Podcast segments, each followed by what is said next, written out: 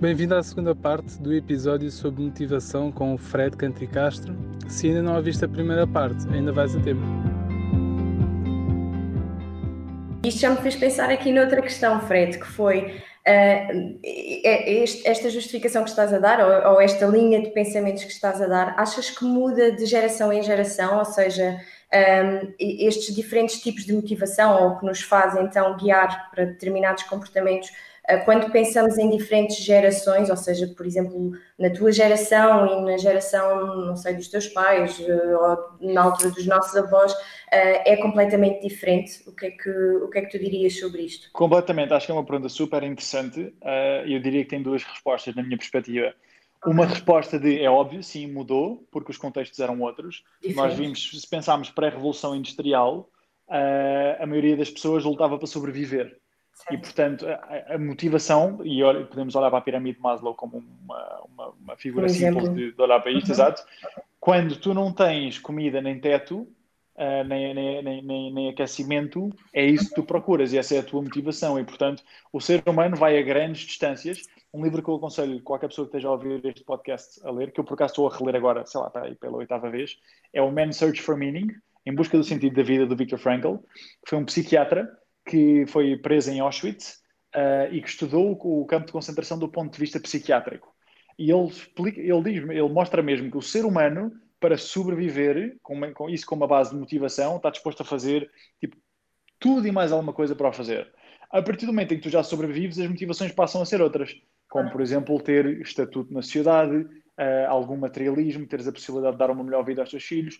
E se olharmos para as gerações anteriores, é isso que aconteceu. Nós ainda, se olharmos há 100, para Portugal há 100 anos atrás, ainda havia gente a morrer de fome, ainda havia gente. Ou seja, nós somos um país a pensar, pobre. É... A pensar nas necessidades mais básicas, não é? Fazendo a comparação com essa pirâmide de, de Maslow. Uhum. Exatamente, exatamente. E portanto, se nós olharmos agora para nós, tipo a nossa, se nós, nós estamos aqui à conversa, uh, não precisamos de ser uh, milionários ou bilionários para todos nós temos as nossas necessidades de sobrevivência asseguradas, sabes? Todos nós temos teto, todos nós temos uhum. comida todos nós temos saúde, todos nós temos essas necessidades básicas e, portanto, quando se calhar a geração dos nossos pais ou, ou, ou avós, os baby boomers, e, que, quiseram dar uma melhor oportunidade aos seus filhos, que eles não tiveram, e foi para isso que lutaram e trabalharam e economizaram e pouparam, para, para a nossa geração, e obviamente que varia de meio social para meio social, mas para uma parte da nossa geração, isso já não é suficiente. Numa de eu já não quero apenas eu já tenho essa, pirâmide, essa parte da pirâmide preenchida. Isso já não me motiva. Eu vou continuar a lutar por isso porque eu preciso de sobreviver, obviamente, e quero dar uma boa vida a mim e à minha família. Mas já não, já não é suficiente. E aí entras na terceira camada, na parte de cima de Maslow, que é a parte mais espiritual. No sentido em que, e quando eu digo espiritual, às vezes é uma palavra que pode ser muito mal interpretada, mas é no sentido em que vamos lhe chamar uh, nós vivermos para algo maior do que nós próprios. Existir um propósito naquilo que nós fazemos os problemas que nós resolvemos no nosso trabalho serem não só problemas que precisam de ser resolvidos, mas problemas nos quais nós acreditamos. Porque todos nós, e isto é de, a minha causa principal, como já devem ter reparado, é, é maximizar o potencial humano, é nós aproveitarmos a nossa vida. A minha segunda causa é o desperdício de talento que existe.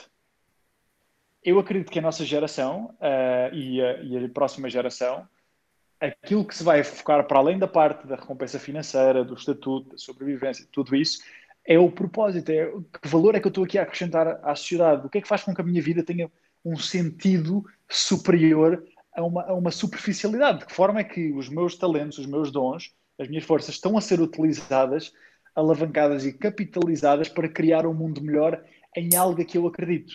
Porque, pessoalmente, tipo, fome em África, se eu adorava que não existisse, claro que sim. Claro. Mas, mas se me toca a um nível profundo emocional, não, porque não tenho experiências de vida passadas que me façam tocar. Uh, outras pessoas, sim. Há pessoas que vai ser a fome em África, há outras pessoas que vai ser o, a nutrição, há outras pessoas que vai ser uh, a, a, a, fisionomia das pessoas, há outras pessoas que vai ser uma mãe que teve um cancro da mama e teve uma experiência terrível no hospital e que decide nunca mais uma mulher vai passar pela mesma experiência que eu. E, portanto, tu aí ganhas um propósito maior.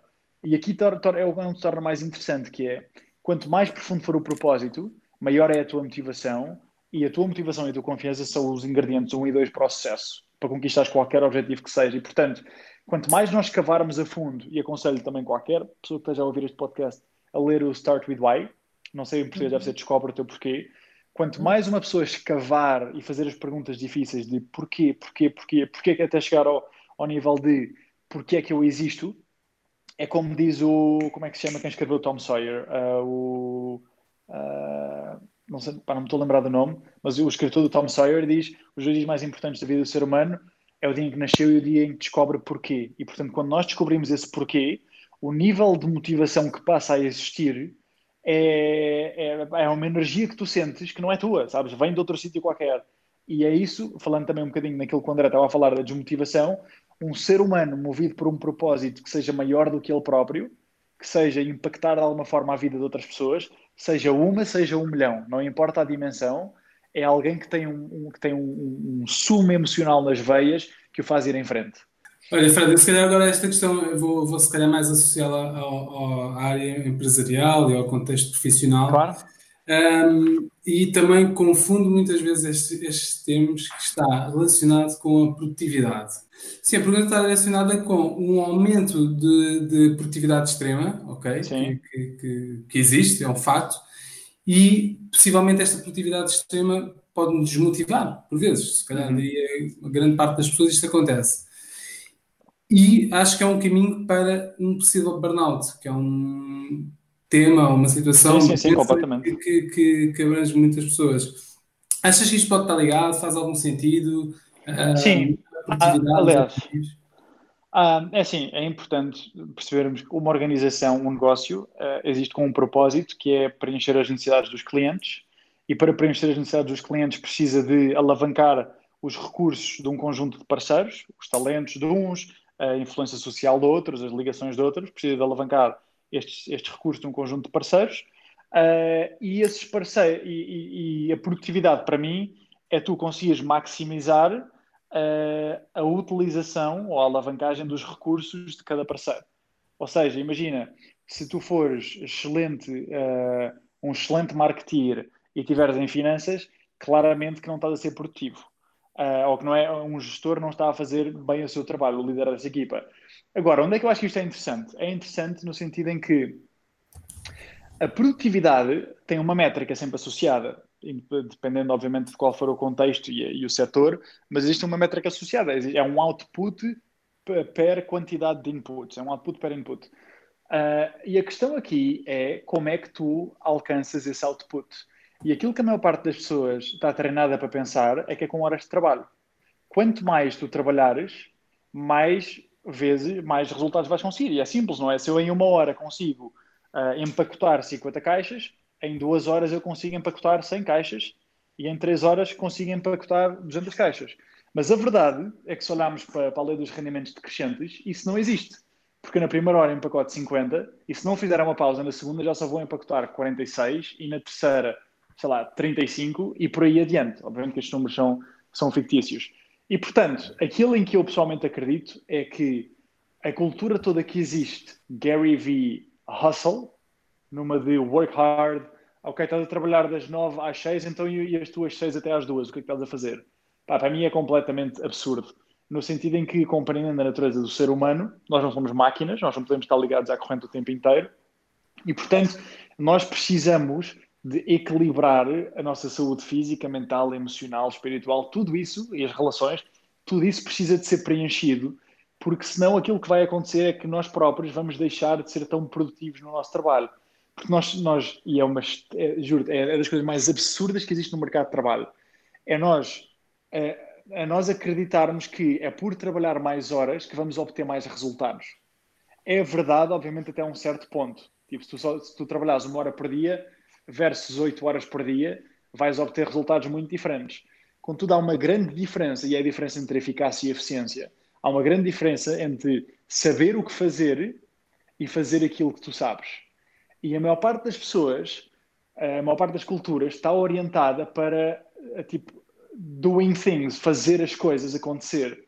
Contudo, eu diria que uma grande percentagem dessas coisas que nós estamos a fazer acontecer, se nós parássemos um segundo para pensar Será que isto está alinhado com a estratégia global da empresa?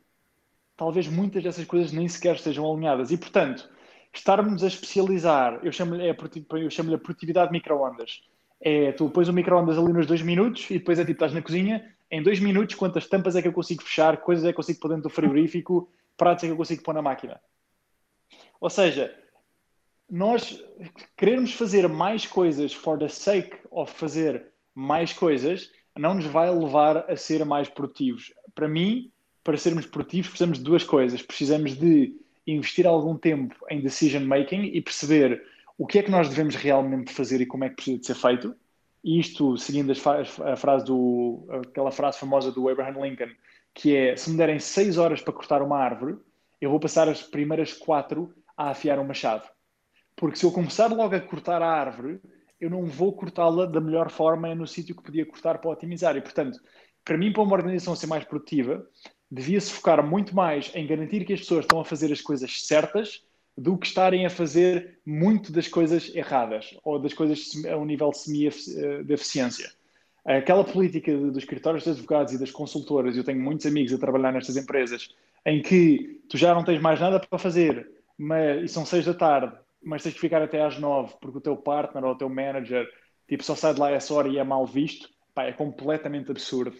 E, e, portanto, qualquer pessoa que ganhe consciência disto e que perceba que existe outra opção para além desta, desta empresa onde eu trabalho, vai procurar outras empresas. E por isso eu tenho muitos amigos meus a irem viver para fora, trabalhar em Amsterdão, em Berlim, em tecnológicas, onde têm férias ilimitadas, um work-life balance é fantástico, podem trabalhar remote muito antes do Covid existir e, portanto, ou seja, resumindo isto tudo, eu diria que fazer as coisas certas é fundamental e o outro lado é nós cuidarmos de nós e termos esse tempo para cuidar de nós, porque horas de trabalho não significa necessariamente output.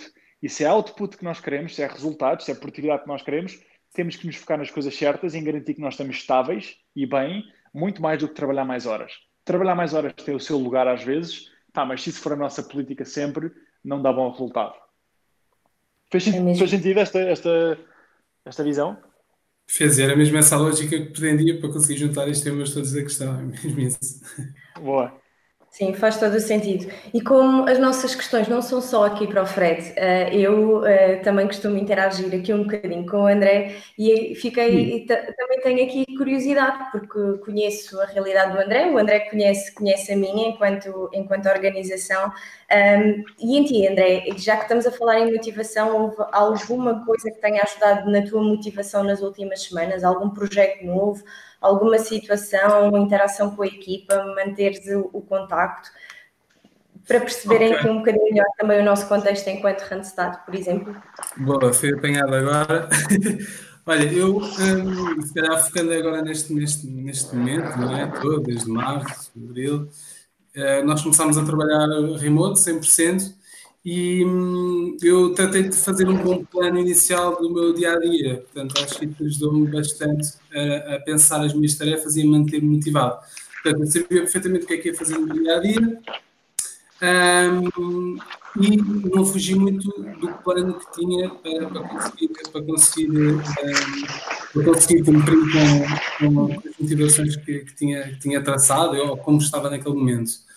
Uh, associado a isso, eu também, e voltando um bocadinho ao que o Fred disse inicialmente, eu, há outras coisas que gosto de fazer também para estar motivado e para estar bem comigo mesmo, e sem dúvida comecei a planear uh, com maior detalhe as minhas atividades de desporto. Não, não, não, não vou ao ginásio, não, não, é ginásio que eu, que, eu, que eu gosto de fazer, portanto comecei a, treinar de manhã, comecei a trabalhar durante o dia, o horário normal, e ao final do dia havia certos dias da semana que até fazia uma sessão mais tranquila no terraço, aproveitar, estava em casa para, para fazer uma sessão de treino mais tranquila. Portanto, respondendo à tua questão da motivação, eu acho que no meu caso, a minha motivação esteve sempre associada ao meu plano que fiz. Portanto, tentei não fugir muito daquilo que planeei na minha cabeça que ia acontecer estando mais tempo em casa, que é o facto, e, e portanto, continuo super motivado, estou bem comigo mesmo e acho que isso é o, é o É um ponto, é um ponto de partida.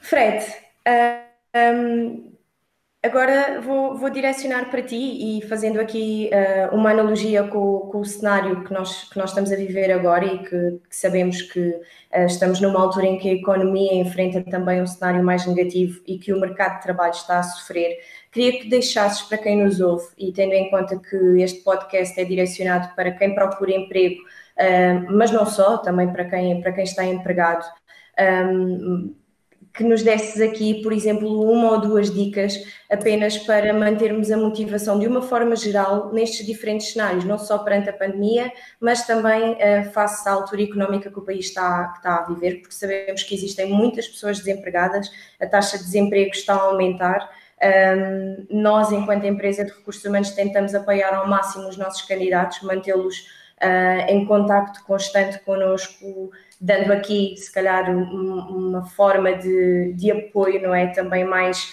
uh, social, uh, mas acho que seria interessante ouvir-te e, e partilhares connosco, se calhar, uma ou duas ideias. Um, tendo em conta aquilo que é a tua visão também para o mercado de trabalho e tendo em conta, tendo em conta a situação que estamos a passar atualmente. Claro. ok, então vamos lá. Aqui algumas coisas. A primeira é nós temos que ser realistas. Não podemos dourar certo. a pílula aqui. Uh, todos os empresários, empreendedores, advogados, recursos humanos com quem eu falo, toda a gente diz que isto acabou de começar e vai piorar muito, uhum. muito antes de, antes de melhorar. E portanto, isto não sou eu a ser pessimista, porque eu também não consigo prever o futuro, mas tudo, tudo aquilo que eu tenho ouvido e as pessoas com quem uh, tenho falado, toda a gente diz que uh, isto vai dar um estouro muito grande e portanto vai piorar muito e vai, vai haver, há, há muitas Há empresas que vão despedir os seus colaboradores, há empresas que vão à falência, há empresas que vão custar salários e, uhum. portanto, vai ser, vai ser um tempo muito difícil. E, portanto, é importante sermos realistas, no sentido em que o otimismo tem o seu lugar, mas o otimismo não pode existir sem sermos realistas primeiro. Depois, é perceber que, uh, se nós olharmos para as estações do ano, uh, nós temos o inverno, que é onde nós estamos neste momento, mas a seguir ao inverno vem a primavera. E, portanto, o inverno vai durar e, eventualmente, a primavera vai vir. E, eventualmente, vem o verão e depois o outono e depois há de haver outro inverno, sabes? Assim como uhum. em 2008, 2011 foi um inverno, foi há 10 anos Exato. atrás. Uh, nós, nós estávamos no, num bull market há aqui, 10, 11 anos, foi dos maiores da história do, da, da Bolsa. Uh, e, portanto, já se sabia, mesmo que não existisse Covid, era previsto que ia existir, que íamos entrar no inverno. E, portanto, é pensar que, por muito que as coisas estejam difíceis agora, vamos ser realistas, elas ainda vão piorar, mas elas vão melhorar no futuro. Nada acabou, o mundo não acabou, não vai acontecer o apocalipse, nada disso. Ou seja, as coisas vão melhorar. E para terminar, ou seja, isto é a parte otimista, e para terminar, uhum. pode, ser a minha mensagem final, que eu acho que é a mensagem mais importante de todas. E tipo, para quem estiver a ouvir isto, se tiver que tirar uma coisa, que eu ouça, que, tipo, tire esta, que é, lembro-me perfeitamente uma vez na África do Sul, uh, fazer uma pergunta que gosto muito de fazer, uh, uh, especialmente aos taxistas ou Uber drivers, que é tipo, qual é que foi a história mais louca que já aconteceu neste carro? É uma história, é uma pergunta que adoro fazer às pessoas e tem, pá, tenho sempre respostas do mais diverso possível, como podem imaginar. Mas isso, uso isso um bocado como quebra-gelo. Ah, e uma das perguntas que mais gosto de fazer é qual é que é o sentido da vida? Qual é que é o propósito da vida? Fiz essa pergunta na África do Sul a vários taxistas e, invariavelmente, a resposta foi praticamente sempre a mesma, que foi a vida é o que nós fizermos dela. E eu acredito que talvez seja por eh, Nelson Mandela uh, e por ser um ser humano que teve, eu não me lembro agora ao certo o número de anos, acho que foi 30 e tal anos na prisão e sai da prisão e assume responsabilidade e decide que, epá, eu fui preso, talvez tenha sido preso injustamente, mas eu não vou culpar, eu vou perdoar as pessoas que me fizeram isto e eu vou assumir responsabilidade e vou liderar o meu país rumo a uma nova liberdade. E, portanto, aquilo que é fundamental todos nós uh, percebermos é que, ao final do dia, todos nós nascemos com condições diferentes, em circunstâncias diferentes, e a todos nós nos foram dadas cartas diferentes. Uh, uns são mais bonitos que outros, uns são mais inteligentes que outros, uns são mais altos que outros, uns são mais ricos que outros, uns conhecem pessoas melhores que outras, uns são mais extrovertidos, uns mais introvertidos. Cada um tem as suas qualidades e defeitos, cada um tem as suas oportunidades e, e dificuldades. Contudo, nós não somos responsáveis por aquilo que nos aconteceu, mas somos responsáveis por aquilo que fazemos com aquilo que nos foi dado. E, portanto, o Covid estar a acontecer, nós temos duas opções. Quando existe algum evento exterior que, de alguma forma, uh, destabiliza a nossa vida, nós temos duas opções. Ou vamos culpar e vitimizarmos a nós, ah, é porque o Estado não lançou o pacote quando devia ter lançado, ou não deu o apoio quando devia ter lançado. Ah, é porque o Trump está a fazer isto. Ah, é porque os meus vizinhos não percebem não sei o quê. Ou seja, ou nós culpamos o mundo exterior e vitimizamos-nos numa de eu sou uma vítima das minhas circunstâncias, ou então desculpa, é? Arranjamos uma desculpa e é normal, não é? A natureza humana, nós arranjamos desculpas porque se não formos, se nós usarmos o mundo exterior como uma desculpa, não fomos nós os culpados, então não temos que assumir responsabilidade. Não é? É, e, e não, e não temos que lidar com o facto de que talvez não fomos nós que não fomos bons o suficiente para ultrapassar esta situação. E, portanto, o Covid está aí, é difícil, vai ser muito difícil, vai melhorar, mas a única forma de melhorar é ao nós melhorarmos primeiro. Os desafios são maiores, os obstáculos são maiores e, portanto, nós vamos ter que ser maiores também. E a única forma de, de ultrapassarmos isto, enquanto espécie, enquanto equipa humana, é cada um fazer o seu papel, cada um estar constantemente a fazer um, um upgrade a si próprio, a investir em si, a ler, a ir aprender, a, a, a estar a instruir-se e ao assumir responsabilidade por aquilo que pode controlar.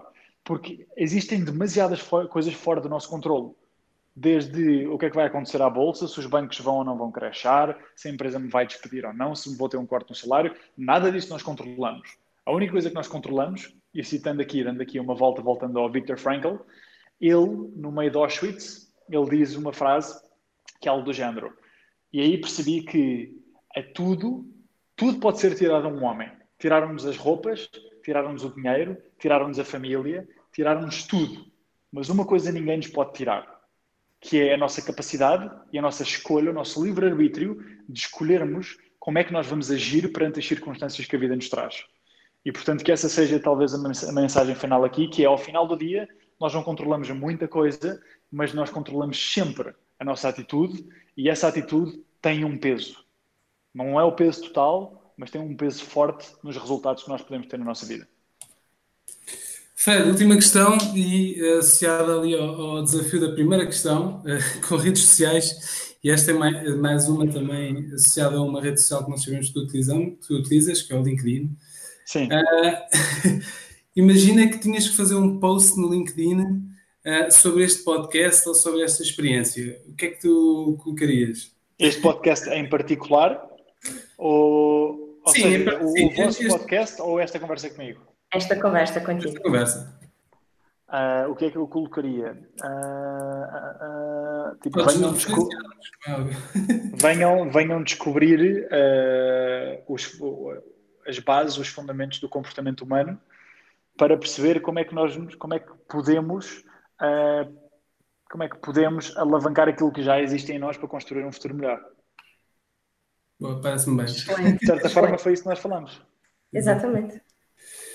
Bem, Fred, muito obrigado pela tua disponibilidade para estares aqui hoje connosco. Obrigado, Ah, foi, foi muito interessante mesmo. Ahm, queremos também anunciar que, que este episódio está associado ao final da primeira temporada do podcast. Portanto, já boas férias a todos, que aproveitem muito bem estes dias e especialmente se forem em Portugal, então muito melhor. Ahm, aqueles que não, que não, não estiveram, não, não nos acompanharam ou que não tiveram a oportunidade de ver alguns dos nossos episódios, é a altura ideal durante estas férias para, para conseguirem rever tudo o que está para trás. Ahm, não temos ainda uma data fechada, mas estejam atentos porque a segunda temporada é, é para breve. Está de volta.